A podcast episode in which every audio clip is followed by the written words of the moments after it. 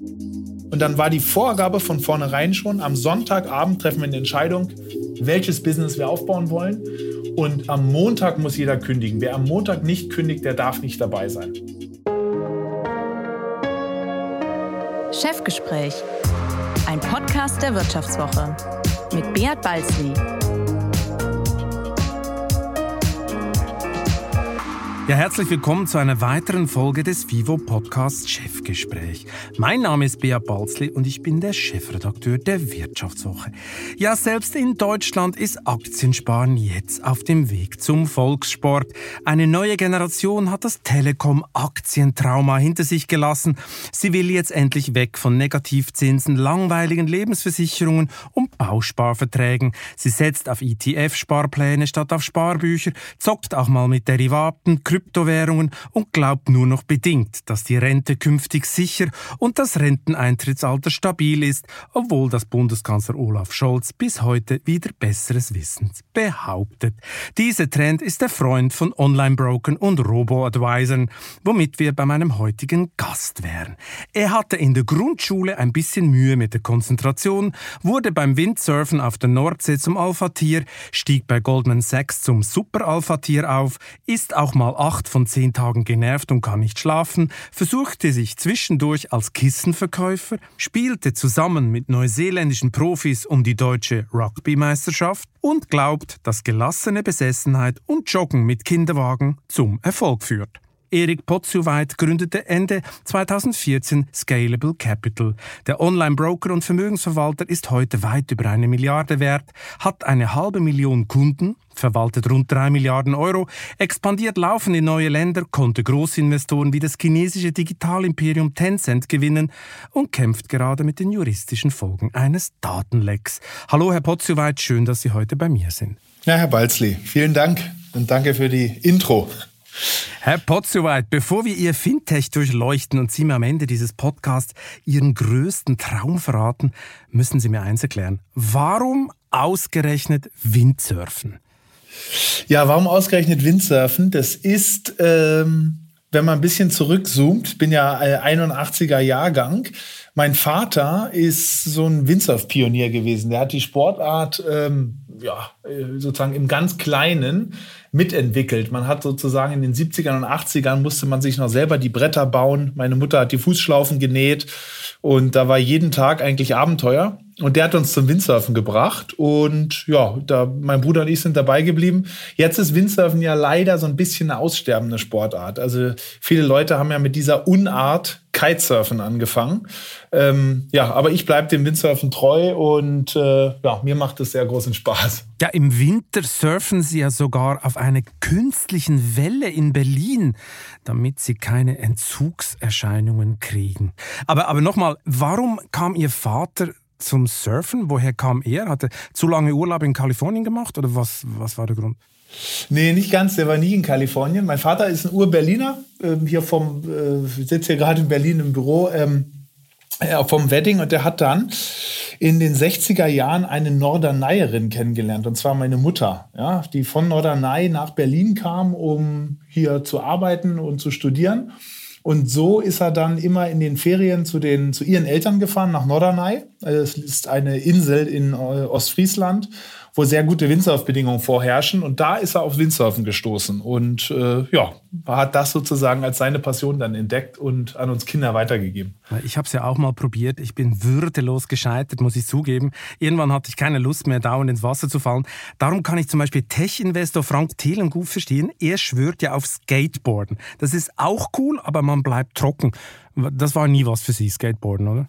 Doch, geskateboardet habe ich auch. Das ist eigentlich so das Pendant dazu. Ähm, ähm, ja, auch mal so Mini-Ramp, das ist so eine kleine Halfpipe äh, gefahren. Ähm, was er natürlich verschwiegen hat, der Frank Thelen, ist, dass äh, Skateboarden sehr viel verletzungsintensiver ist. Also wenn man da hinfällt, fällt man halt nicht ins Wasser, sondern meistens auf Beton.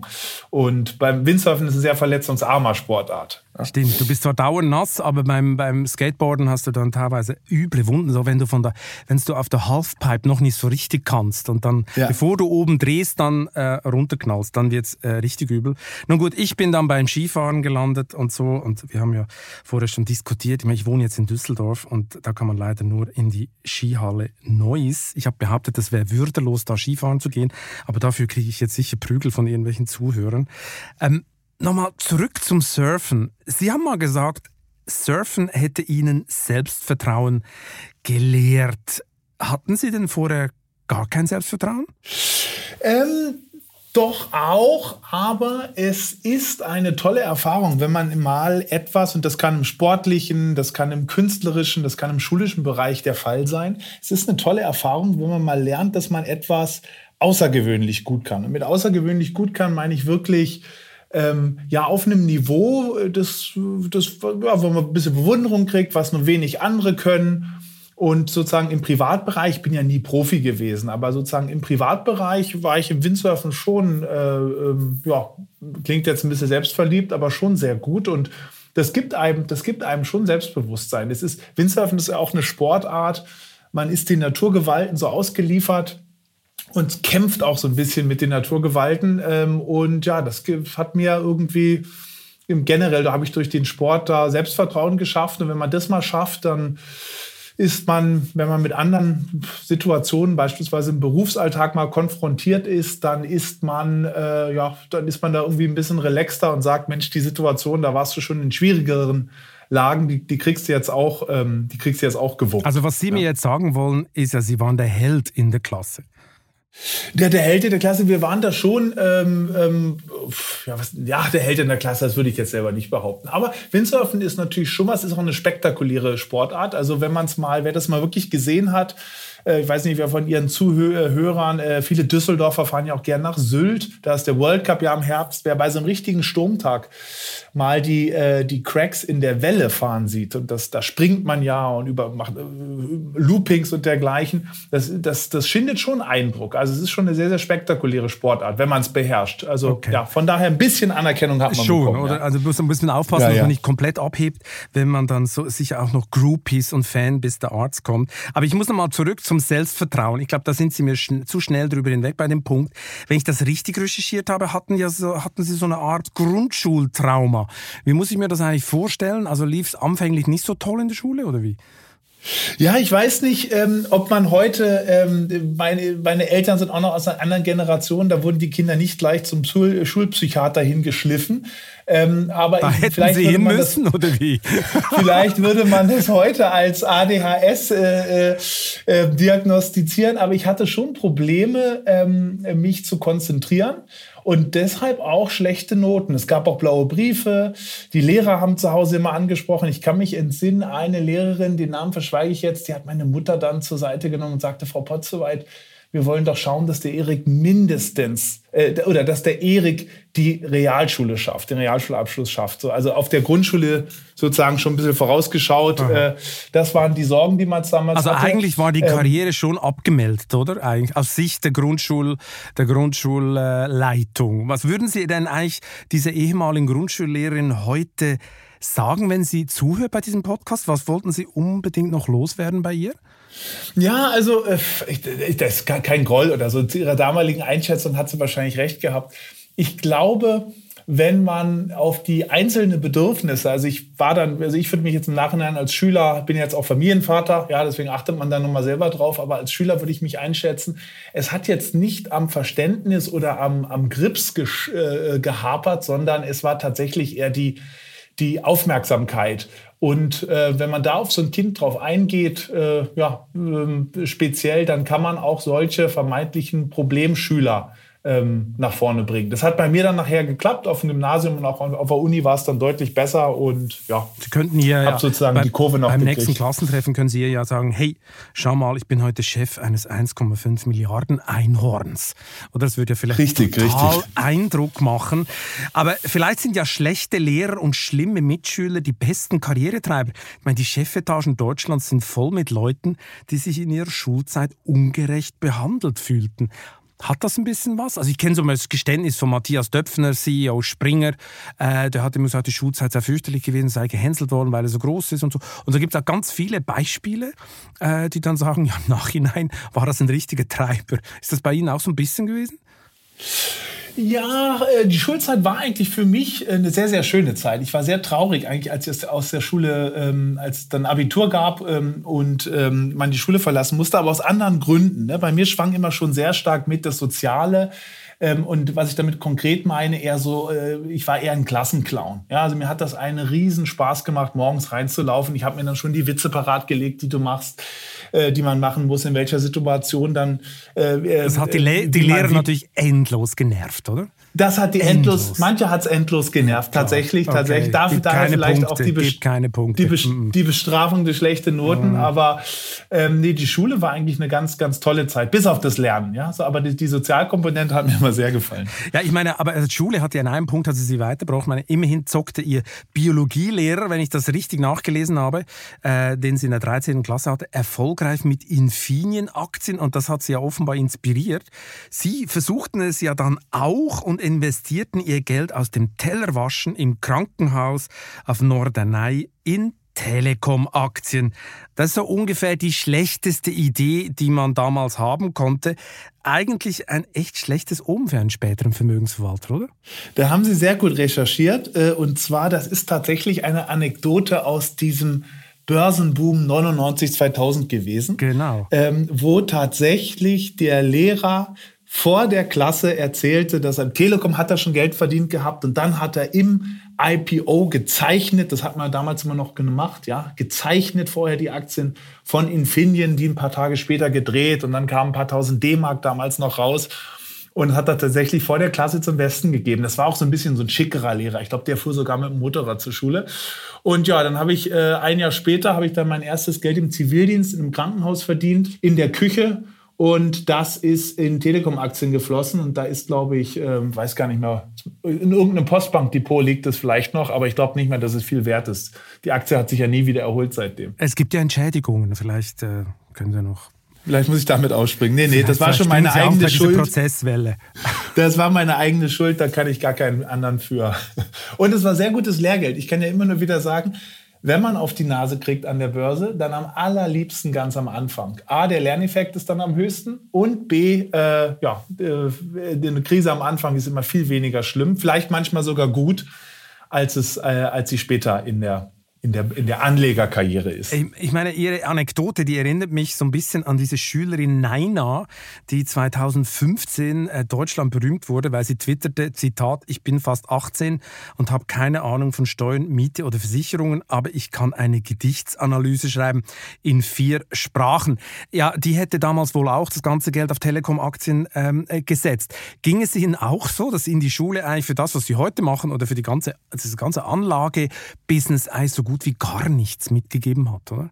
Also für die Wirtschafts- äh, und Anlage- und Finanzverständnis gibt die Schule nichts mit. Zumindest zur damaligen Zeit. Ich weiß ja nicht, wie es heute ist. Es ist ähm, immer noch oft so. Es ist eine Katastrophe, glaube ich, oder?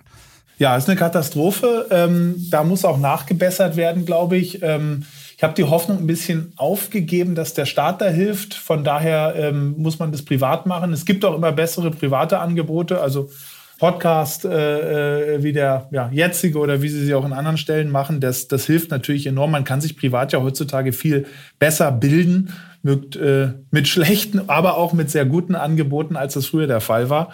Aber die Schule müsste da eigentlich auch noch nachziehen, absolut. Ja, ich meine, so SPD und Gewerkschaften scheuen das Aktienthema immer noch wieder. Teufel, das Weihwasser, oder? Ich glaube, das sind noch sehr alte wie soll man mal, klassenkämpferische äh, Schemen unterwegs.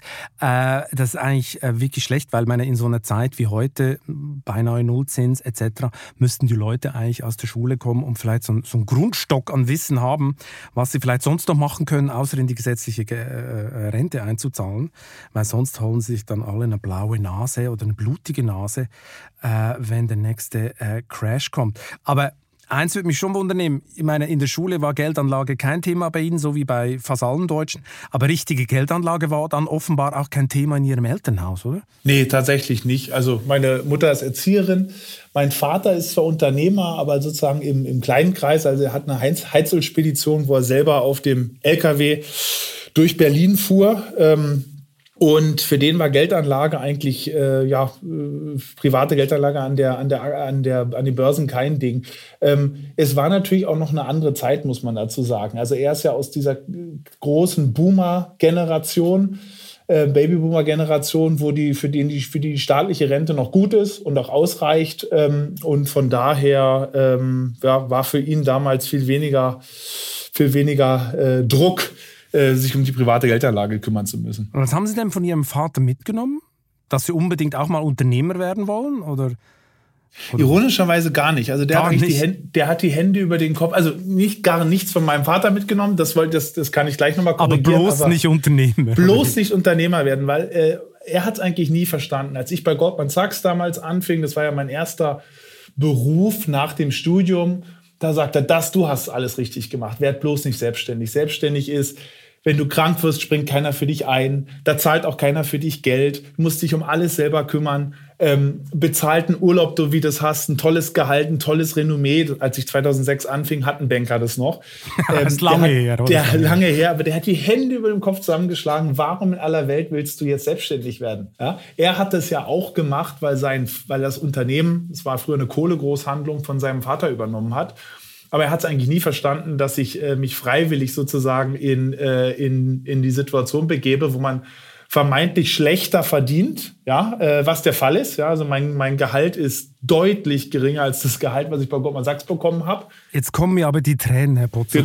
Nee, was ich dazufügen muss, natürlich die Aktienkomponente, also das Equity in der Firma genau, soll natürlich deutlich so mehr schlecht, werden. Eben, genau. Genau, aber, aber sozusagen von dem, was am Anfang bei rumkommt, gerade wenn man startet, ne, ähm, hat er das überhaupt nicht verstanden. Hat er das überhaupt nicht verstanden. Eigentlich er war fast schon sauer. Nicht nur, dass er abgeraten hat, sondern er hat ein äh, paar Wochen tatsächlich da gar nicht so richtig mit mir gesprochen aber hat jetzt, jetzt, jetzt konnte ich ihn so langsam bekehren. Ja, ja Sie haben ihn auch sonst be finanziell bekehrt. Ich meine, Sie sind ja heute der Gläubiger Ihres Vaters und geben ihm auch Kredit, wenn ich das, äh, glaube ich, richtig erfahren habe. Ist er denn stolz auf Sie inzwischen oder sorgt so ein Abhängigkeitsverhältnis auch manchmal für Spannungen? Sie sind der Gläubiger und so, du Papa, äh, musst da vielleicht was anderes machen in der Firma? Ist das, ist ja, das ach, das, nein, er ist, der ist, der ist, äh, Stolz ist da absolut mit bei. Äh, will nicht behaupten, dass er wirklich zu 100 100 Prozent durchdrungen hat, wie das Ganze bei uns läuft. Also immer wieder, wenn ich bei ihm zu Besuch bin, dann fragt er, sag mal mit deinen ganzen Gesellschaftern, hast du denen jetzt schon eine Dividende gezahlt? Nein, Papa. Äh, ja, warum investieren, warum geben die euch denn immer wieder Geld? Also äh, so ein bisschen ist das, ist ihm dieser ganze Start-up, Equity, Venture Capital Bereich, das ist so ein, so ein Einzelunternehmer, der alles immer selber bezahlt hat, der auch nie mit den Banken groß was zu tun haben wollte. Das ist ihm schon suspekt, muss man schon sagen. Ja. Ich meine, wenn ich jetzt schon bei den ganz indiskreten Fragen bin, so familieninterne Kredite etc., muss ich noch mal zu diesem Norderney-Geheimnis zurück. Sie und Ihr Zwillingsbruder zogen mit 16 von Berlin nach Norderney. Dort wohnten Sie im Fischerhäuschen ihrer Großeltern und surften nach der Schule. Das klingt zwar so nach der deutschen Version eines filmreifen kalifornischen Surferboy-Märchens, aber es klingt auch ein bisschen nach Bruch. Wurden Sie zwangsverschickt von Berlin auf die Insel oder warum? ja, kann man so annehmen. Nein, das war damals, ähm, also genau wie Sie es beschrieben haben, so war es. Ähm, wir sind da sozusagen ausgezogen. Unsere Eltern sind in Berlin geblieben, haben aber parallel natürlich die Schule. Das Abitur haben wir das gute ostfriesische Abitur haben wir, haben wir zu Ende gemacht. Wir waren damals ganz äh, Winzer versessen. Also es gab eigentlich, äh, für uns bestand die Welt sozusagen nur aus Wind und äh, äh, das Leben nur noch aus, aus Wind und Wellen. Und da wechselt und, man als Teenager einfach kurz mal den Wohnort, geht auf eine Insel und wir surfen da in Großmutters Fischerhäuschen. Finde ich, äh, find ich erstaunlich. Macht, glaube ich, nicht jeder Teenager. Macht nicht, machen vor allem nicht jede Eltern mit. Unsere Eltern ja, haben genau. gesehen, Mensch, die, die können wir da zur Selbstständigkeit bringen. Ähm, wir haben natürlich auch extrem drauf darauf gedrängt und mein, mein, mein Bruder und auch ich, das können wir schon sehr gut, wenn wir uns was in den Kopf gesetzt haben.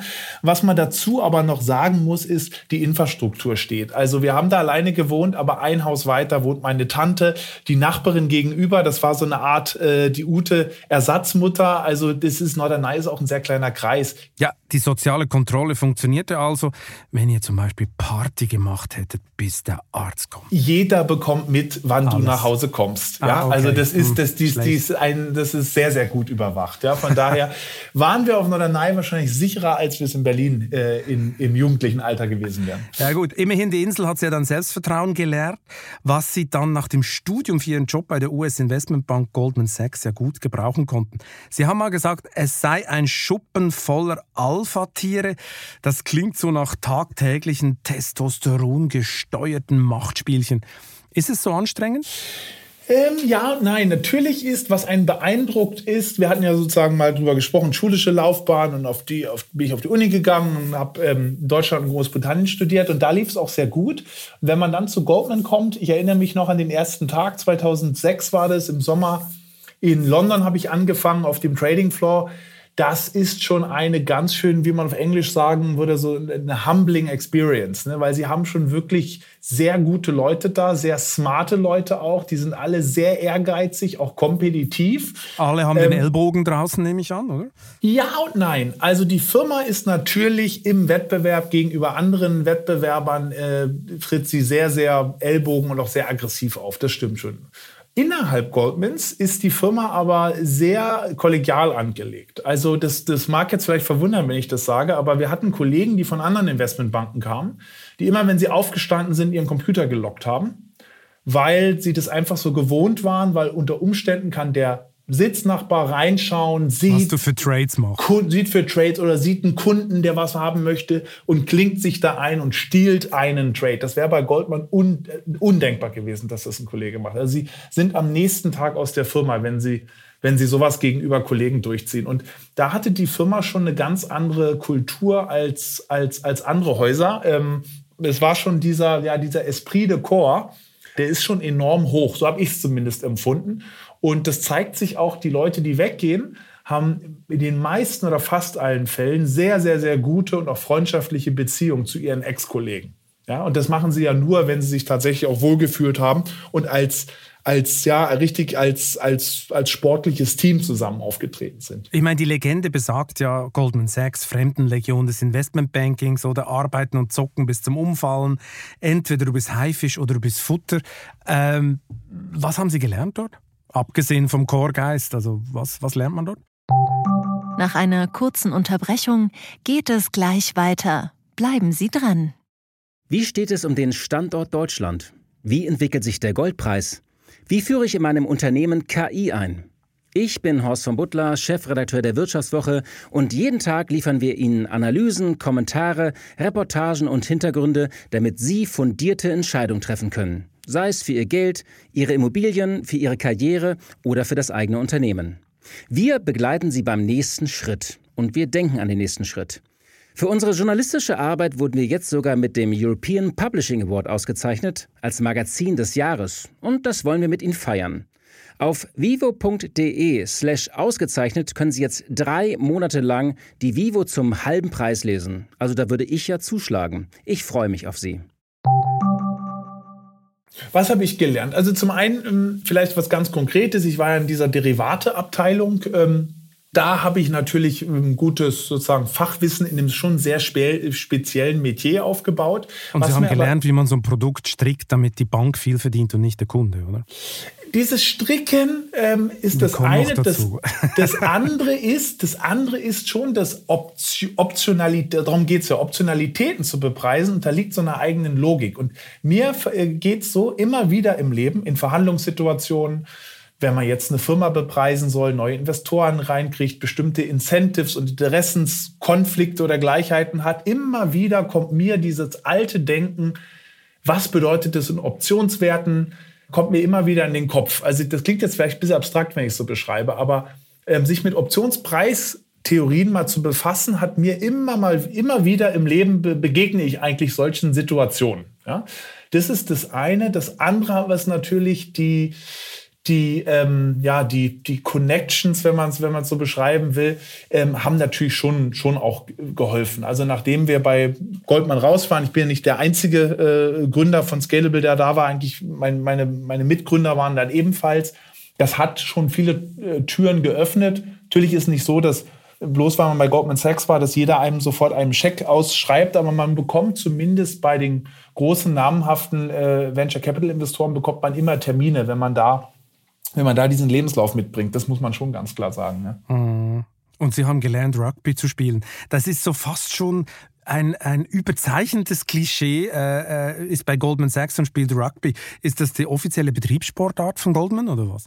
Ja, in England spielen da viele Rugby. Über das Rugby bin ich über die, die Uni gekommen, relativ spät erst. Und bin dann ähm, nach Frankfurt ja sozusagen gegangen, Schrägstrich äh, äh versetzt worden. Man brauchte dort äh, jemanden, ähm, der sich da mit Derivaten auskennt und Deutsch spricht, bin dann nach Frankfurt gegangen und habe dort bei 1880 Frankfurt gespielt. Das ist ein, so ein ganz besonderer Verein und zwar, da hat nämlich ein ehemaliger Spieler, ähm, der, äh, der Uli Busiot, äh, der ähm, selber erfolgreicher Unternehmer ist, der hat als Mäzen Geld in den Verein gesteckt und den sozusagen dann aus der vierten oder fünften Liga, ähm, auch weil, weil natürlich Profis, weil Profis reingeholt wurden, in die erste Bundesliga gebracht. Und die haben dann auch äh, in, auf einer in einem bestimmten Niveau in der Europaliga gespielt. Und wenn Sie so wollen, Sie wollten ja gerade eine Parallele zielen zwischen der Art, wie man bei Goldman arbeitet und der Art, wie man im Rugby arbeitet. Es gibt da schon Parallelen. Und zwar Rugby ist in Deutschland ja nicht so eine bekannte Sportart, aber was man vom Rugby mitnehmen kann, das ist ein Sport, der ist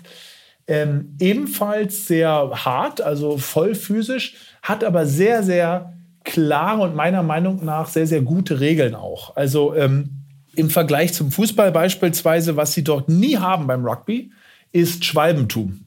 Wer das macht, wird von seinen, also wer sich hinschmeißt und so tut, als wäre er verletzt oder gefault worden, der wird von seinen eigenen Mitspielern beschimpft, meistens mit dem, mit dem Zitat, This is not football. Ja, also das gilt sozusagen als Beleidigung, sich dort wie ein Fußballer auf den Rasen zu schmeißen. Also ähm, äh, diese, da gibt es noch weitere Beispiele, die ich nennen könnte oder Analogien, aber also ähm, äh, ja, von daher kann man schon bestimmte Parallelen kann man ziehen. Ja. Aber, aber ich meine, falsches Spiel und Investmentbanker, das war ja dann irgendwann synonym, oder? Ich meine, in der Finanzkrise haben dann alle, auch der Letzte hat es gemerkt, dass äh, zumindest ein Teil der Investmentbanker so kurz mal die halbe Welt äh, in Schutt und Asche gezockt hat, äh, weil man irgendwie wertlose Kredite siebenmal verpackt hat, weil man irgendwelche SPVs auf irgendwelchen, in irgendwelchen Steueroasen hochgezogen hat und mit ganz ganz komischen Deals irgendwelche Leute über den Tisch gezogen hat. Sind Sie da mal in sich gegangen, äh, als es dann so richtig gekracht hat am Finanzmarkt und sich gesagt, hm,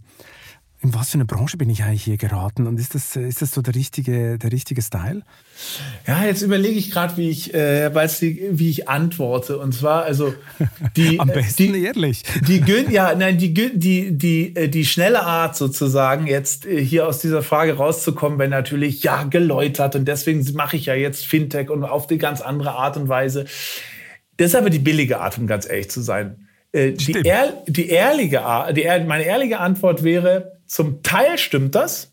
Und natürlich sind das Firmen und Goldman Sachs an der Spitze enorm profitorientiert. Deswegen sind sie auch seit was ich, fast 200 Jahren unterwegs und haben kaum ein Negativjahr äh, erlebt in dieser ganzen Historie.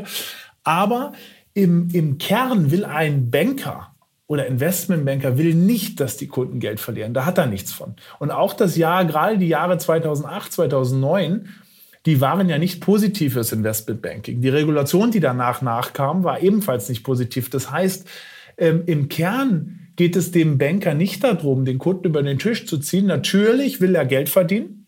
Aber dieses Ganze, jetzt könnten wir natürlich einen eigenen Podcast machen über die Finanzkrise 2008. Das ganze Ach, Thema absolut, ist, absolut. Weil ist meine, also deutlich also, größer gewesen als, das ist richtig. als aber eins muss ich ja. widersprechen. Ich meine, theoretisch haben Sie ja recht, man will den Kunden nicht über den Tisch ziehen. Ist alles richtig. Fakt ist aber, dass man die Kunden reihenweise über den Tisch gezogen hat. Man hat ja unzählige Pakete in Milliarden äh, Ausmaß mit komplett wertlosen Hauskrediten. Das wussten auch alle Beteiligten.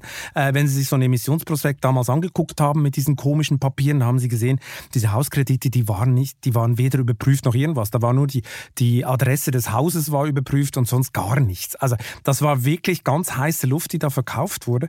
Also insofern muss ich Sie da, glaube ich, ein bisschen korrigieren. Ein paar Investmentbanken war das, glaube ich, ziemlich egal. Die waren vor allem gierig und auf den eigenen Bonus bedacht. Nein, da gebe ich Ihnen recht. Also ich war jetzt äh, sozusagen zu meiner persönlichen Verteidigung war ich nicht in diesem Derivategeschäft für diese Subprime-Krise, äh, Subprime-Produkte. Das, das war nicht mal. Wir haben Derivate auf meistens auf Aktien, also äh, ja, Calls, Puts auf irgendwelche äh, ähm, ja, Daimler, Volkswagen und dergleichen auf Aktien, auf Aktienwerte gemacht. Aber im, das stimmt natürlich, ja, diese, diese enorm komplexen Produkte und dieses Wiederverpacken und Trangieren von Risiken hat das Ganze enorm äh, intransparent gemacht. Aber es, die Investmentbanken waren nicht die einzigen Akteure. Die sind eigentlich hinten drauf gesprungen auf einen Trend, der vorher eingesetzt hatte. Und der Trend, der vorher eingesetzt war, war eine ganz klare politische Direktive in den USA. Man will den amerikanischen Traum, jeder kann ein Haus besitzen, den will man vorantreiben. Den will man vorantreiben und hat deswegen auch die größten Herausgeber von Subprime Mortgages überhaupt, ja, von den Hypotheken, waren zwei staatliche bzw. zwei halbstaatliche Institute, Fannie Mae und Freddie Mac. Also es gab ein ganz klares politisches Mandat, Leute, die eigentlich nicht kreditwürdig sind, Kredit zu geben.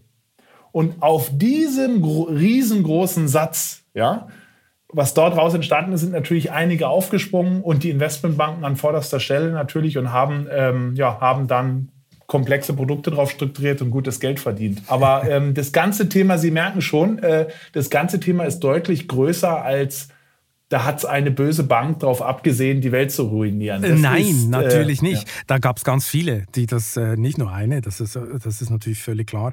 Und äh, die ganzen Anreizsysteme im Investmentbanking, Bonussysteme etc. haben natürlich ihres dazu äh, getan. Aber wie gesagt, da können wir einen ganzen eigenen Podcast machen dazu. Ich will nochmal zurück zu Ihrer Goldman-Karriere. Ähm, das wurde Ihnen ja dann irgendwann dann doch zu viel bei den harten Jungs. Äh, und wenige Monate bevor Sie Scalable gegründet haben, ich glaube so ein Jahr vorher wechselten sie von Goldman zu Westwing. So eine Art Online-Inneneinrichtungsplattform für Cocooning-Zubehör, würde ich es jetzt mal nennen. Bei Scalable nennt man es ähm, White ging Kissen verkaufen. Äh, wie zum Teufel kamen Sie denn auf diese Idee? Wollten Sie plötzlich kuscheln und, oder warum Westwing? Ich habe da meine, genau, ich habe das, das, äh, die Sicht für die schönen Dinge im Leben entdeckt. Schon, oder? Endlich ja. mal ein bisschen entspannen. Endlich mal entspannen. Nein, ich wollte vor allem rein in die Internetbranche und Internetbranche zu der damaligen Zeit, das hört sich jetzt äh, so, so lang her an, aber 2012, 13 ist ja die Idee gereift, war vornehmlich E-Commerce, also Onlinehandel in Deutschland. Und dann, ähm, also ich wollte rein in die Startup-Szene und in die Internetbranche. Und dann habe ich Kontakt aufgenommen, nicht nur mit Westwing, mit, mit einigen Unternehmen. Wäre dann fast in Moskau gelandet. Äh, man hat zu der damaligen Zeit das russische Zalando, also das Zalando-Modell sozusagen in andere Länder übertragen, nach Südamerika und Afrika und auch nach Russland. Und da gab es äh, ähm, ja, eine Möglichkeit, da sozusagen ähm, in die Geschäftsführung mit einzusteigen und bin dann aber zu Westwing gegangen, die das, wenn Sie so wollen, das Zalando-Modell im Home and Living Bereich, ja, also äh, Sofakissen, Couches, Dekorationszubehör und dergleichen. Äh, mir ging es also gar nicht um die das, was tatsächlich verkauft wird, sondern eher um den ja, um die, die Art, wie es verkauft wird, nämlich über das Internet äh, Kunden zu bekommen und diese dann auch zu, zu bedienen. Ja? Aber das da, mit Moskau, das mit Moskau, muss, da muss ich jetzt nochmal schnell zurück. Wie Moskau, warum Moskau und warum hat es nicht geklappt? Ich bin da tatsächlich hingeflogen, habe mir das vor Ort angeschaut. Ich fand das hochinteressant und wollte das dann auch eigentlich machen. Es war da so ein bisschen ähm, persönliche Lebensumstände. Ja, meine Partnerin, das wäre alles ein bisschen schwieriger gewesen. Ähm, und meine Mutter hat auch äh, äh, mich bekniet, das nicht hinzugehen. Ja. Geh glaub, nicht nach Moskau, Junge. Geh okay. nicht nach Russland, Junge, da kommst du unter die Räder.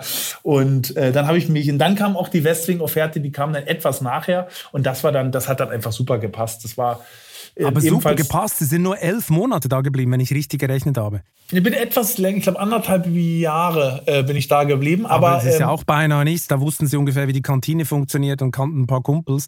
Äh, Warum sind Sie so kurz da nur geblieben? War es dann doch nicht so lustig? Doch, es war, ich wäre auch da geblieben, wäre nicht die eigene äh, Gründung da, äh, sozusagen da, dazwischen gekommen. Also es war jetzt nicht ein Masterplan, erst dahin zu gehen, mich ausbilden zu lassen und mich dann vom Acker zu machen, sondern ähm, Ich hatte Kontakt noch mit meinen ja, ehemaligen Kollegen von Goldman Sachs, insbesondere mit dem Florian Brucker, der war äh, Händler, Trader bei Goldman, äh, Goldman Sachs. Und wir haben uns immer sehr gut verstanden. Und den, das ist auch einer der smartesten Leute, die ich so in meinem Leben bisher kennenlernen durfte. Und ich wusste immer, wenn der mal geht, da musst du schauen, dass du mit dem was zusammen machst. Und der hatte ja, sich dann gemeldet und gesagt, er wäre jetzt auch mal bereit, ähm, die goldene Zeit sozusagen mal hinter sich zu lassen.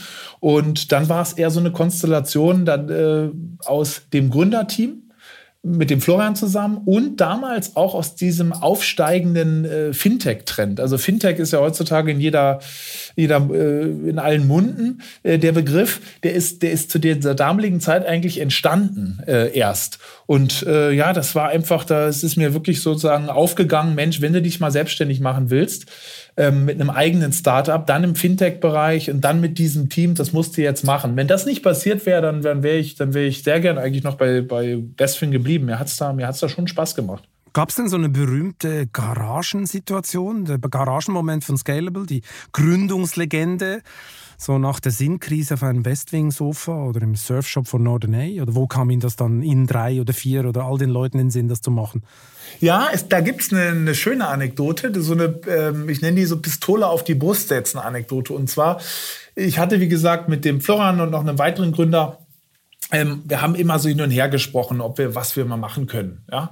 Und das blieb aber immer in so einem Stadium, wo wir immer nur drüber sprachen, uns die Welt sozusagen schön ausmalten, aber dann doch, doch nicht den richtigen Schritt gegangen sind. Und dann haben wir irgendwann die Entscheidung gefällt, das war im Sommer 2014. Jetzt äh, machen wir mal Nägel mit Köpfen. Wir treffen uns in Berlin ein Wochenende ich hatte hier eine, von einer, eine, Freundin, die hatte uns ihr Büro bereitgestellt, dass wir wirklich mal äh, ja, fernab aller, äh, aller Ablenkungen da uns mal einschließen konnten. Und dann haben wir alle Businessmodelle, die oder Business-Ideen, die uns in den Sinn kamen, durchdiskutiert an einem Wochenende. Und dann war die Vorgabe von vornherein schon, am Sonntagabend treffen wir eine Entscheidung, welches Business wir aufbauen wollen. Und am Montag muss jeder kündigen. Wer am Montag nicht kündigt, der darf nicht dabei sein. Ja, vielleicht als Mitarbeiter dabei sein, aber der kann nicht als, als Founder dabei sein. Und am Anfang dachten alle noch, das sei ein Witz, aber das haben Sie dann durchgezogen? Das haben wir durchgezogen. Das haben wir tatsächlich durchgezogen und das muss man auch so machen. Wenn man dann nämlich erst sagt, na, jetzt gehen wir rum, dann sprechen wir erst mit, wenn wir den ersten Investor haben, ja, dann kündigen wir. Oder sie treiben das in die Länge, sie machen es dann doch nicht richtig. Man muss dann, meiner Meinung nach, muss man den, den, den, den klaren Cut dann machen. Und äh, ja, ist so eine eigene Deadline zu setzen, ähm, wenn es auch eine künstliche Deadline ist, ähm, das, das habe ich eigentlich immer wieder im Leben gemacht und habe damit sehr, sehr gute äh, Erfahrung. Ja. Ich meine, Berlin ist ein gutes Stichwort. Ich meine, heute sind Sie Teil dieses auch dieses Berliner Einhorn-Zirkus, wo sich alle an den Bewertungen und jetzt Achtung, ich zitiere Sie aufgeilen. Äh, sie finden ihre 1,5 Milliarden Bewertung, die sie dank des Geldgebers wie zum Beispiel chinesischen Digitalimperiums Tencent zustande kam, also nicht geil oder wie muss ich das verstehen?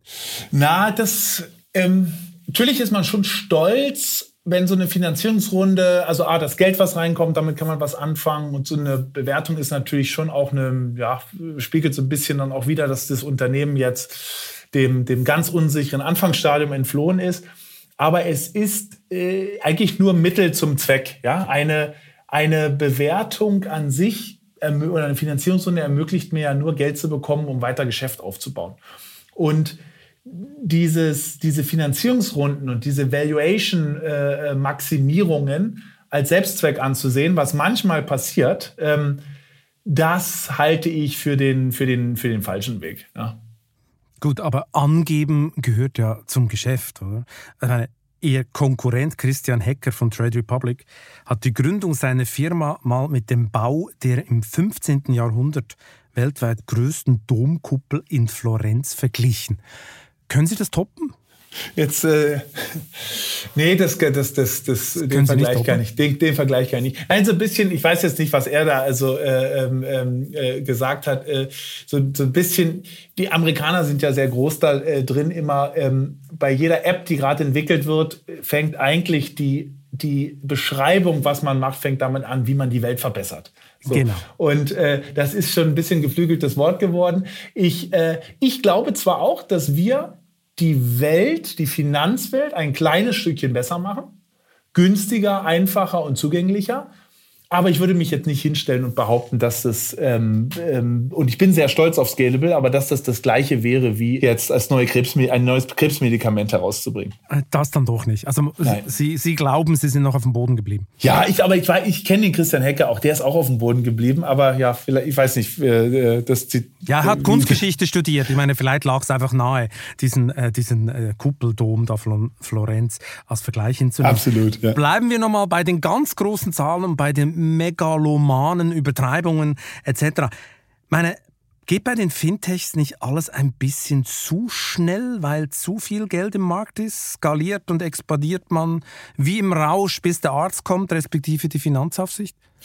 Also Sie meinen die, äh, die stark angezogenen Finanzierungsrunden, das große Geld, was unterwegs ist. Genau. Ähm, Teilweise ja und teilweise nein. Also äh, natürlich sind die absoluten Beträge, die da unterwegs sind, ähm, das hat sich insbesondere in den letzten fünf Jahren vervielfältigt. Also als wir damals 2015 losgingen, das erste Geld einwarben, da gab es diese großen internationalen Investoren, ja, also äh, BlackRock oder ein Tencent oder ein Sequoia, die haben Europa oder ist recht Deutschland haben die überhaupt nicht angeschaut. Die, diese Finanzierung gab es nicht. Wenn Sie damals einen Exit Ihrer Firma für 100 Millionen gemacht haben, dann war das schon Frontpage News. Heutzutage sind es die Finanzierungsrunden. Und das, ähm, das legt natürlich die Frage nahe, haben wir es hier mit einer großen Übertreibung zu tun? Ich möchte jetzt mal eine Aussage machen, die vielleicht da ein bisschen drastisch klingt. Ich glaube ganz im Gegenteil, die Bewertungen sind heutzutage noch viel zu tief, weil was Sie nämlich sehen ist, die Exit-Werte, die in den letzten Jahren auch in Europa möglich sind, die sind um ein Vielfaches gestiegen, um ein Vielfaches gestiegen. Also sie haben Firmen, ich nenne jetzt mal das alles aus dem europäischen Ausland jetzt, aber ähm, wie ein Adyen, also holländisches Fintech, ähm, an die Börse gegangen, jetzt mittlerweile schon vor zwei oder drei Jahren mit 70 Milliarden bewertet. Großbritannien TransferWise an die Börse gegangen, 7, 8 Milliarden Bewertungen. Das sind Größenordnungen, die gab es früher einfach nicht. Vor fünf, sechs oder sieben Jahren, da war ein erfolgreicher Firmen Exit, obwohl ein, ein Börsengang natürlich kein Exit ist. Die Firma besteht ja weiter, äh, auch, auch unabhängig. Der Begriff ist eigentlich ein bisschen falsch, aber ich benutze ihn weiter wenn sie da ein paar hundert Millionen bekommen haben, dann war das, wie gesagt, schon äh, eins, eins der größten Exit-Szenarien in der, in, der, in der europäischen Start- oder Fintech-Welt. Die Exit-Werte Exit haben sich also mehr als verzehnfacht. Die Bewertungen, insbesondere die Seed-Bewertungen, zu denen Investoren reingehen, die Anfangsbewertungen, sind ebenfalls gestiegen, aber bei weitem nicht so stark wie die Exit-Bewertung. Und was man grundsätzlich sieht, ist, dass immer mehr Wertschöpfung wandert aus dem, ja, aus dem Public, also dem, dem gelisteten Aktienbereich, rüber in den privaten Bereich. Also eigentlich alle Zahlen, die sich, sich da anschauen können. Wie viele Unternehmen, gut gefundete Unternehmen gibt es im Private und im Public-Bereich? Das wandert sehr stark in den Private-Bereich rüber. Also das manchmal wird das schon beschrieben mit einer mit diesem Ausspruch Private is the new public. Ja? So ist es, so ist es. Da kommen wir gleich noch dazu, weil die Börse fast ein bisschen an Macht verliert. Aber ich will noch mal zum schnellen Wachstum der Fintechs zurück, ähm, dass die ja beinahe überfordert, oder? Hat man manchmal das äh, Gefühl. Zum Beispiel die Neobank N26, jede Menge Probleme mit Geldwäschebekämpfung, Finanzaufsicht musste schon x-mal einschreiten und sie bei Scalable mussten 2020 ein Datenleck bestätigen, von dem 33.000 aktive und frühere Kunden betroffen waren. Ich meine, das ist ja super Super-GAU für einen Vermögensverwalter. Das kennt man von den einschlägigen Privatbankadressen nicht, außer vielleicht von deutschen Spionen, die früher mal von korrupten Schweizer Bankern irgendwelche Kundenlisten abkauften. Waren sie zu unvorsichtig, zu schnell aufgestellt, zu schlecht aufgestellt? Fake it till you make it? Oder was ist da passiert?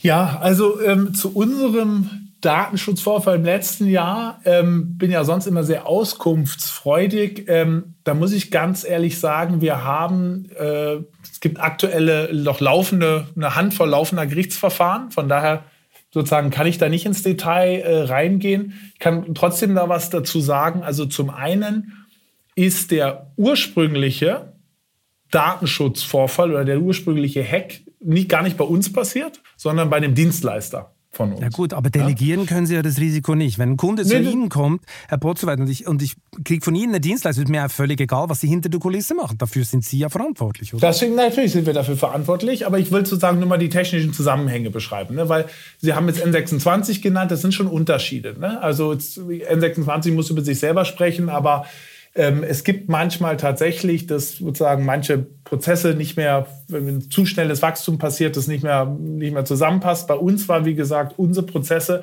sind uns, für unser Wachstum unserer Meinung nach angemessen. Ja? Wir sind natürlich auch in einem anderen Business, muss man auch dazu sagen. Wir haben jetzt, ähm, wir haben jetzt über 6 Milliarden Kundengelder, knapp eine halbe Million Kunden wir, N26 hat, glaube ich, mehrere Millionen Kunden, obwohl sie bei weitem nicht auf die Kundengelder kommen, die wir kommen. Ich glaube, wir sind, müssten wahrscheinlich doppelt so groß sein, was die Kundengelder angeht. Wir sind also in einem Geschäft, wo wir eigentlich eher weniger Kunden haben für einen B2C-Fintech, dafür aber mehr Kundengelder. Das, das, warum ich beschreibe ich das sozusagen? Also unser Wachstum auf der Kundenseite, weil es vor allem die Anzahl der Kundenköpfe, die ähm, die Prozesse verkompliziert das lässt sich bei, einem, in, bei, einem, bei einer Investmentfirma sehr viel besser handeln als bei, als bei einer Neobank. Ja?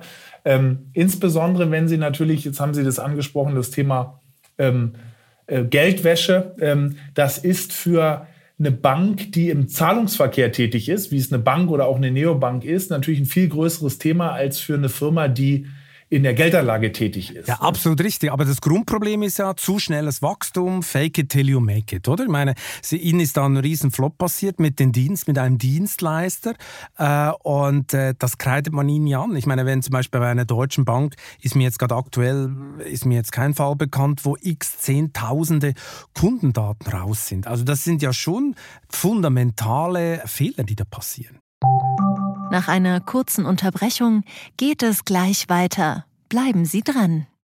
Bist du auf der Suche nach Inspiration und Netzwerkmöglichkeiten? Dann ist das Summer Camp der Handelsblatt Media Group genau das Richtige für dich. Treffe über 800 EntscheiderInnen, nimm an interaktiven Workshops teil und werde Teil der einzigartigen Camp Community. Wir wollen gemeinsam mit dir die Zukunft unserer Wirtschaft gestalten und aktuelle Herausforderungen angehen. Erfahre mehr und sichere dir noch heute dein Ticket auf hmg-summercamp.de.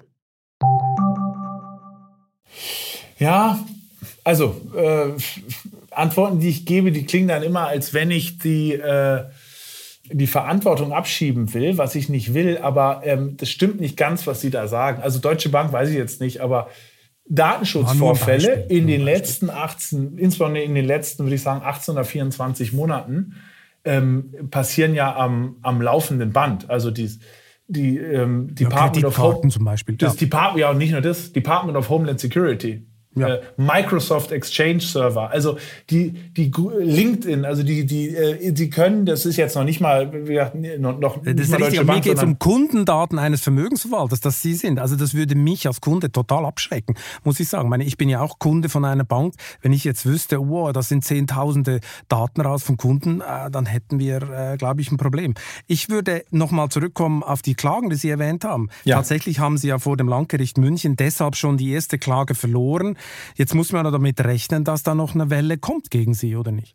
Ja, was, das ist ein nicht rechtskräftiges Urteil. Ähm, da gehen wir jetzt in die, in die Revision. Wir sind auch äh, zuversichtlich, dass wir da, dass wir das äh, in der nächsten Instanz gewinnen können.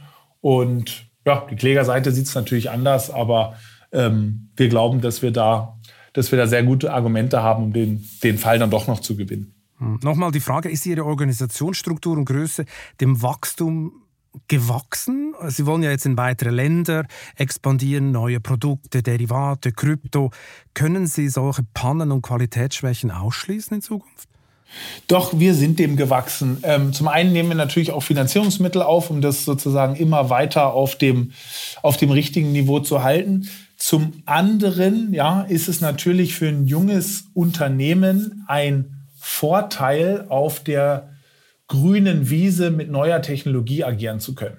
Ja, ähm, das äh, typischerweise haben sie sonst ähm, ja bei anderen Unternehmen vielleicht in der klassischen Industrie ist es eher ein Vorteil, sehr sehr große eingefleischte ähm, äh, Prozesse zu haben.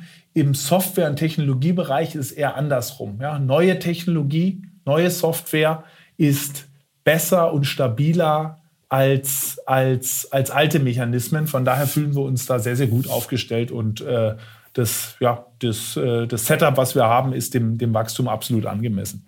Aber irgendwie äh, kann ich Ihnen das nicht glauben, weil Sie selber haben ja noch vor wenigen Monaten gesagt, zum Beispiel, nur ein Beispiel, Ihr Kundenservice, ja, der hat nicht mitgehalten, war lange Zeit nicht erreichbar für die Kunden etc.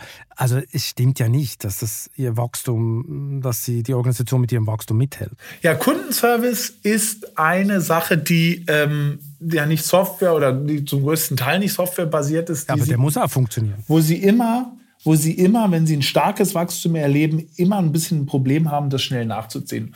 Und es war tatsächlich so Anfang des Jahres, da wurden wir äh, ja teilweise über, wir hatten schon mit großem Wachstum gerechnet, wurden aber teilweise überrascht von dem dann doch äh, sehr, sehr starken Wachstum Anfang diesen Jahres.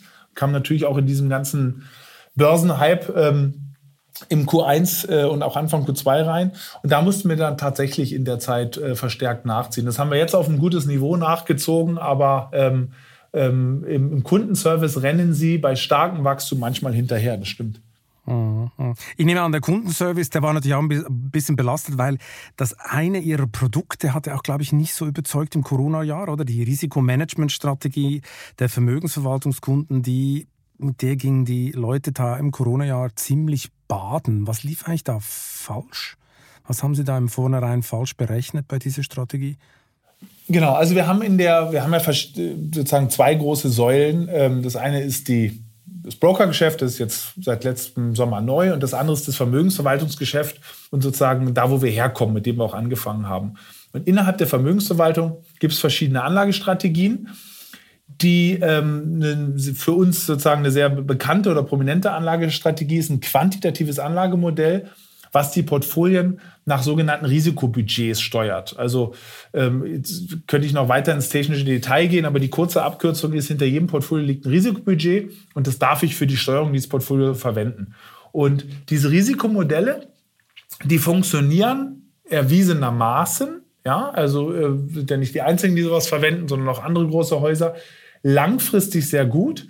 Die haben aber ein Problem, wenn sie in folgende Situation reinlaufen, wenn sie aus einer sehr niedrig, einer Phase mit sehr niedrigen Volatilitäten kommen und geraten fast über Nacht in eine Phase von sehr hohen Risiken, die dann wiederum auch nur ganz kurz andauert und sozusagen danach wieder beseitigt ist. Und genau diese Phase hatten wir während der Corona-Zeiten, ähm, was dazu geführt hat, dass wir im Mitte und Ende März Aktienpositionen stark abgebaut haben. Was natürlich in sozusagen Tödlich war im Nachhinein, in der, im Nachhinein äh, ein ja, der schlechteste Zeitpunkt gewesen ist. Mhm. Hätte sich Wie viele Kunden haben Sie verloren, die angerufen, wenn Sie dann durchgekommen sind beim Kundenservice, die gesagt haben, das will ich nicht mehr? Also ähm, summa summarum sind wir jetzt aufs Gesamtbusiness gesehen äh, deutlich größer. Das heißt, wir konnten sozusagen auch durch diese Schwächephase und auch in diesem Jahr lief es wieder, äh, oder sorry, im letzten Jahr 2021 lief es wieder sehr gut, konnten auf ein neues Allzeithoch wachsen, was Kunden und Kundengelder angeht. Aber in der Phase war es tatsächlich so, dass 20 Prozent der Kundengelder wahrscheinlich abgeflossen sind. Ja. Das ist ja eigentlich ein ziemliches Erdbeben, oder?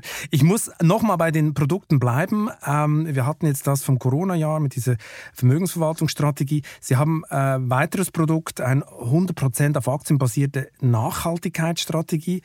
Wenn man deren Performance jetzt sich anguckt, dann sieht man, die ist ungefähr 10% schlechter als ein schnöder ETF auf den MSCI World Index da fragt man sich, warum soll man ihnen das Geld geben? Das kann ich ja auch selber kaufen, den, den ETF vom MSCI. Ähm, da müsste ich dann aber nochmal, also Sie haben das verglichen gegen den MSCI-Index. Genau, MSCI World Index. Genau, genau. genau. Da haben Sie diese Nachhaltigkeitskomponente natürlich nicht direkt. Oder? Genau, haben Sie Nachhaltigkeits- und Sie müssen jetzt auch sagen, dieser Vergleich hinkt etwas, weil der MSCI World Index ist ja ein reiner Aktienindex. Und bei, den, äh, bei der Vermögensverwaltung geht es immer darum, diversifizierte Portfolios zu wählen. Man kann natürlich verschiedene Risikoklassen wählen. Man kann ja auch 100% Aktien wählen, oder? Genau, man kann auch 100% Aktien ich. wählen. Genau. Aber eben das typische Portfolio, ich weiß jetzt nicht, welche sich da angeschaut haben, das sind eher so 60, 40, 50, 50 Portfolien. Die haben also einen einen, einen Bondanteil, einen Anleihenanteil und auch einen Rohstoffanteil. Was auch wichtig ist, um Anleger sozusagen langfristig in den Strategien drin zu halten. Weil die meisten Anleger halten 100 Prozent Aktienstrategien halt nicht aus. Sozusagen, das ist das eine. Das heißt, das Portfolio sollte also nicht verglichen werden gegen ein reines Aktienportfolio, sondern am besten gegen ein anderes Mischportfolio, gegen 60-40-Portfolio. Was man dazu noch sagen muss, ist, dass im letzten Jahr natürlich oder auch in den letzten vier, fünf Jahren der MSCI World nahezu unschlagbar war durch den hohen US-Anteil. Der MSCI World besteht ja zu knapp zwei Dritteln aus US. Und innerhalb und dieses die Tech-Aktien dann, genau. genau. innerhalb dieses US-Anteils ähm, ist wahrscheinlich 20 bis 30 Prozent in fünf oder sechs Top-US-Werten, die so gut wie die gesamte Outperformance ausmachen. Also das sind runtergezählt, ist das eine Microsoft, ist das ein Tesla, ist das eine Amazon. Und die sind sozusagen der große, der große Unterschiedstreiber. Äh, Dazu kommt ebenfalls noch, also jetzt ähm, ähm müsste man sich nochmal ganz genau im Detail anschauen, ob Währungshedge eingezogen wurde oder nicht. Das hat im letzten Jahr beispielsweise ein Plus oder Minus von 8% ausgemacht. Also wenn Sie sozusagen ungehedged in einer, und der MSCI World und die US-Indizes sind notieren in Dollar, da haben Sie sozusagen nochmal eine achtprozentige Wertsteigerung allein durch den durch, die, äh, ja, durch das Erstarken des Dollars gegenüber dem, dem, dem, dem Euro erfahren.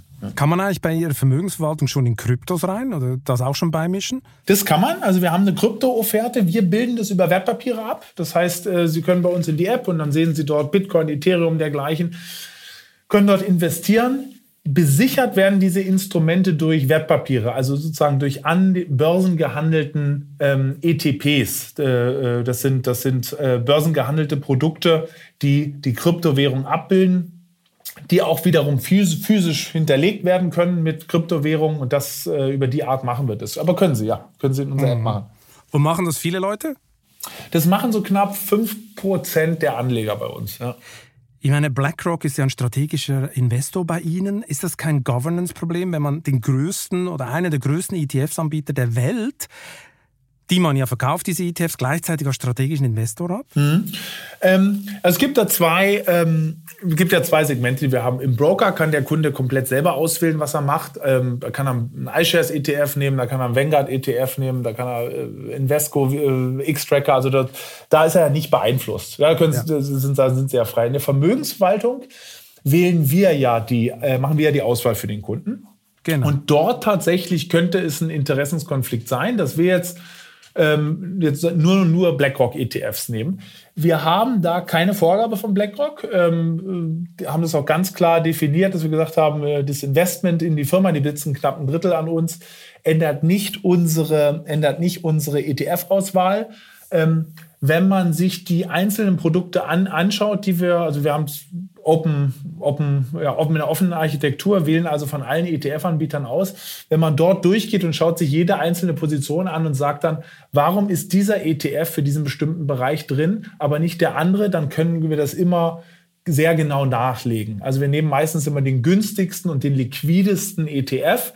In vielen Fällen ist das tatsächlich BlackRock. Also Anders gesagt, wenn Sie hingehen und Sie, Sie stellen sich in Europa ein diversifiziertes ETF-Portfolio zusammen, dann möchte ich sagen, dass Sie wahrscheinlich zu mindestens 60 Prozent iShares im Portfolio haben, weil die mhm. in Europa einfach die, die größten und günstigsten äh, ETFs anbieten. In Amerika wer verdient, dann, wer verdient dann was? Wie teilen Sie sich das? wenn Sie einen BlackRock ETF kaufen? In der Vermögensverwaltung kriegen wir äh, kein Geld für die ETFs von BlackRock, weil das genau ein Interessen oder auch von keinem anderen Anbieter einen Interessenskonflikt ausmachen würde. Äh, wir kriegen überhaupt in der Vermögensverwaltung kein Geld von irgendwelchen Produktanbietern, weil wir dann, wie gesagt, einen Anreiz hätten, die Produkte speziell nach den Gebühren genau. aus, auszuwählen. Ähm, nö, BlackRock verdient seine Total Expense Ratio. Also wenn da irgendwie, weiß ich, sechs, sieben Basispunkte draufsteht, auf so einem S&P-ETF, äh, dann bekommt es BlackRock und das geht nicht an uns. Wir nehmen rein unsere Gebühr, die 75 Basispunkte direkt vom Kunden. Daraus, daraus bezahlen wir uns.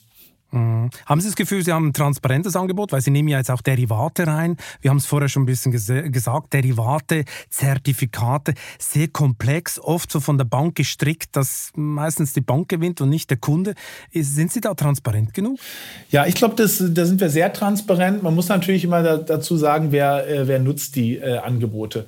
Die meisten Kunden nutzen Derivate nicht. Also 95 Prozent der Kunden nutzen das nicht. So knapp 5 Prozent der Kunden handeln Derivate. Jetzt haben sie ja sozusagen Zertifikate da auch noch mit reingeschmissen. Die werden so gut wie nie gekauft. was die Kunden handeln, wenn sie Derivate kaufen, sind Hebelprodukte. Also Calls, Puts äh, oder auch äh, Hebelprodukte ohne, ohne Volatilitätskomponente, sogenannte Turbos oder Knockout-Produkte. Da findet der Handel dann von dieser sozusagen ausgewählten Kundschaft statt. Warum machen die das? Weil die vornehmlich mit Hebel handeln wollen. Die sagen, ich setze jetzt auf Tesla, Long oder Short und will nicht eine 1 zu 1 Bewegung, sondern ich will, dass sich das stärker bewegt. Ne? Die Produkte sind risikoreicher, aber die sind in Deutschland sehr, sehr transparent, ähm, preislich sehr, sehr günstig. Sie haben eigentlich kaum einen Derivatemarkt, der so kompetitiv ist wie der deutsche Markt. Äh, welche Gebühren damit verdient werden, werden genau ausgewiesen. Vor dem Kauf, nach dem Kauf kriegen sie ein Reporting. Also das ist, das ist, ein, das ist schon ein sehr, sehr transparentes Geschäft. Aber als was sehen Sie eigentlich Scalable in Zukunft? Ist es die Disruption des, sage ich mal, viel zu teuren klassischen Private Bankings oder ist es nur die Disruption der Sparkasse? Also wir sehen uns als digitale Investmentplattform. Also sozusagen das Motto, was über dem stehen soll, ist, wer an Geldanlage denkt, der soll an Scalable denken. Und Geldanlage, wem nehmt ihr das weg? Wem nehmt ihr das Genau, weg? und Geldanlage hat verschiedene Komponenten. Geldanlage kann zum einen sein, ich will mich gar nicht drum kümmern. Ja, ja ETFs habe ich mal gehört, aber die auszuwählen, das ist mir alles zu kompliziert. Macht das bitte für mich. Das ist die Vermögensverwaltung. Und in diesem Bereich da ist tatsächlich der, ist der größte Konkurrent eher die, ja, die Geldanlage, der Geldanlageberater in der Sparkasse und der Volksbank, wo immer noch die meisten Deutschen hocken. Deswegen sind auch die Asset Manager hinter den Sparkassen und Volksbanken, DK und Union beispielsweise, die größten Asset Manager in Deutschland oder sogar Europa. Und eine, da einfach eine Alternative zu geben und zu sagen, du kannst hier ein ETF-Portfolio gut und günstig und digital über die App bekommen und muss nicht zum Anlageberater in die Hausbank gehen. Das ist der eine Bereich. Und der andere Bereich, das Brokergeschäft, was wir haben, wo wir, wo Sie sozusagen selber die Sachen auswählen können, da ist es, dass wir sagen, äh, du kannst hier mit einem, mit einer App, die unserer Meinung nach ja, besser, einfacher, intuitiver funktioniert und vor allem mit einem Preis, der deutlich günstiger ist als der Preis, den du bei klassischen Brokern oder auch Online-Brokern zahlst, Mittel meistens 80 bis 90 Prozent günstiger, kannst du hier an Aktien, ETFs oder Sparpläne kommen. Und da sozusagen wäre die Konkurrenz ebenfalls wieder die klassischen Hausbanken oder auch andere Online-Broker. Und wer gewinnt das Rennen in den nächsten zehn Jahren? Werden dann die, die, äh, die Robo, heißt es, einfach geschluckt von der klassischen Bankenszene oder wird die klassische Bankenszene noch mehr in die Defensive gedrängt? Also geschluckt glaube ich nicht mehr. Ich glaube, der, der äh, wahrscheinlichste Pfad, jetzt benutze ich wieder das Wort Exit-Pfad für uns, ist tatsächlich ein eigener Börsengang. Der steht jetzt noch nicht direkt äh, vor der Tür, ähm, ist wahrscheinlich, weil man sich auch gut im privaten Bereich finanzieren kann, wahrscheinlich noch vier, fünf, vielleicht auch noch länger äh, Jahre in der Zukunft. Aber das ist, glaube ich, die Eigenständigkeit und selber an die Börse gehen, das ist für uns der wahrscheinlichste Pfad. Ähm, die Zeiten, wo man ein Fintech gründet, damit möglichst ein Jahr später die Deutsche Bank einkauft, äh, äh, damit sie die App sozusagen dann hat, äh, die sind für die erfolgreichen Fintechs, glaube ich, glaube ich, glaube ich, vorbei. Ähm, jetzt habe ich den ersten Teil Ihrer Frage vergessen.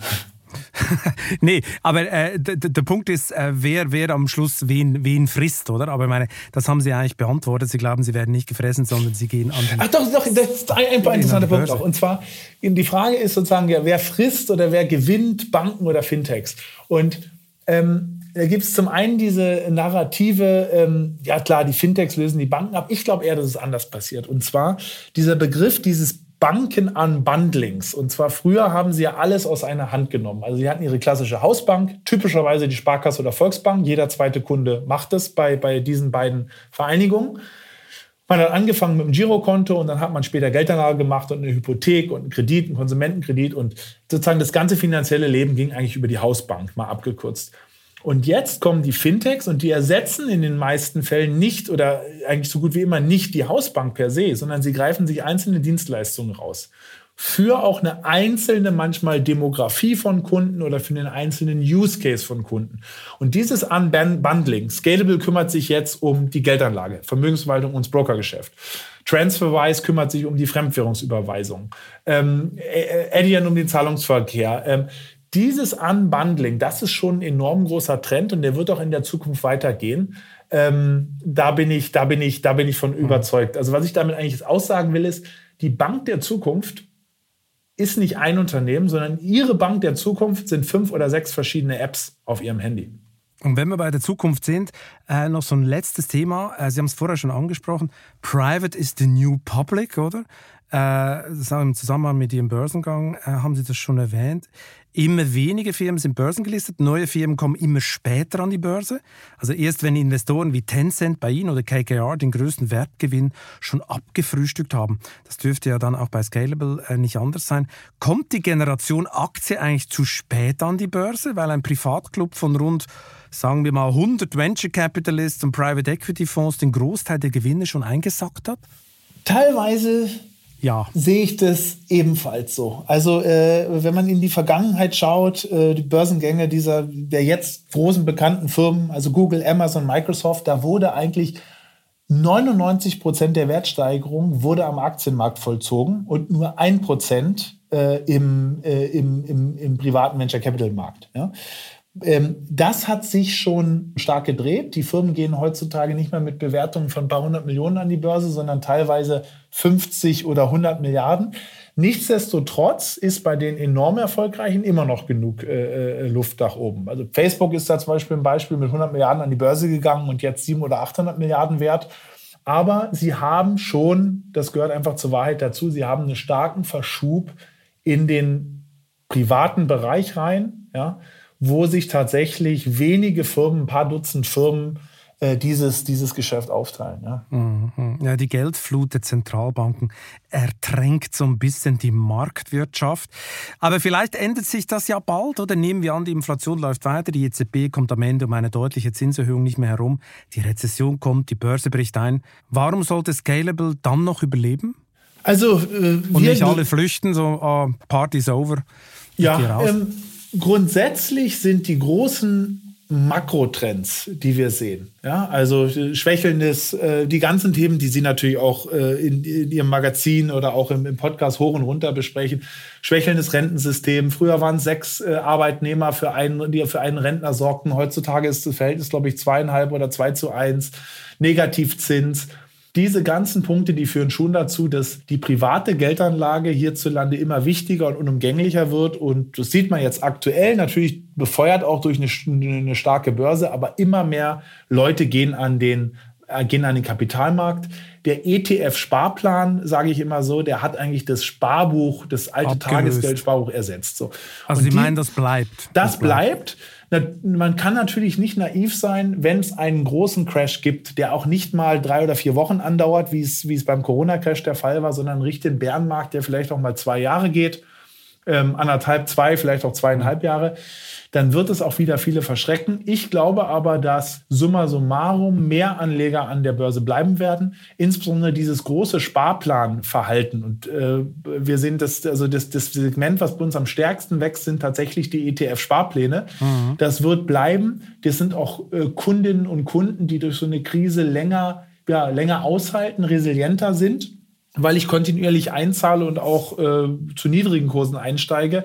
Ähm, das wird, äh, das wird also schon bleiben. Scalable ja. überlebt die Börsenflaute. Was macht man eigentlich beim Windsurfen, wenn man plötzlich eine Flaute hat? Ja, da gibt's äh, der technische Begriff ist Pumpen. Also man, man reißt so stark an der Gabel, dass man sich selber ein bisschen Vortrieb äh, bezeichnet, äh, verzeichnet. Wenn es komplette Flaute ist, dann muss man auch mal paddeln. Ja, das gehört auch zum Unternehmertum okay, dazu. Okay, da sind wir mal gespannt, ob Scalable noch mal paddeln muss in Zukunft. Herr Potzowait, hier kommt die ultimativ letzte Frage. Welchen privaten Traum wollen Sie unbedingt noch verwirklichen? Ja, welchen privaten Traum? Also äh, ähm, äh, hat zwei Ebenen. Ja, der wichtigste Traum ist, ähm, möchte, dass es meiner ja, Familie, meinen Freunden und der Firma in der Abfolge auch gut geht. Und dafür sozusagen, da kümmere ich mich den ganzen Tag drum. Aber ich weiß, Sie wollen ja was Konkretes haben und da habe ich auch konkrete äh, äh, Träume. Und zwar, der konkrete Traum ist, ähm, ich beim, komme aufs Windsurfen wieder zurück. Ich ähm, habe schon so ein paar Windsurf äh, äh, Trips gemacht und zwar bin von Norderney auf andere Inseln gesurft, mal nach Borkum rüber ähm, oder auch mal Norderney und andere Inseln umrundet und mein Traum ist, ich habe mir das über den Atlantik. Nein, nicht ganz. Ich möchte alle ostfriesischen Inseln umrunden. Ja, alle an einem Tag. Äh, das sind so knapp 200 Kilometer Luftlinie mit Kreuzen. Äh, wenn der Wind perfekt steht, braucht man wahrscheinlich 230, 240 Kilometer. Das kann man schaffen. Da muss aber alles perfekt sein. Und mal gucken, vielleicht äh, letzten Jahr war das nicht vergönnt, aber vielleicht schaffe ich das dieses Jahr, um alle ostfriesischen Inseln in einem Tag einmal rumzusurfen. Genau. Und dann hoffen wir, dass Sie da nicht paddeln müssen. Herr Potzowait, vielen Dank für das interessante Gespräch. Vielen Dank. Alles Gute. Und wer jetzt noch wissen will, warum nicht nur Scalable, sondern die gesamte deutsche Wirtschaft künftig noch mehr von Datenlecks und Hackerattacken bedroht sein wird, sollte sich auf vivo.de oder am Kiosk die Titelgeschichte der neuen Wirtschaftswoche besorgen. Ich wünsche Ihnen viel Spaß beim Lesen. Wer noch kein Vivo-Abo hat, kann das unter vivo.de-chef-abo ändern. Es lohnt sich. Kritik, Lob und Anregungen schicken Sie bitte wie immer an balzli.vivo.de. Für eine positive Bewertung dieses Podcasts bin ich Ihnen ewig dankbar dankbar. Bleiben Sie gesund.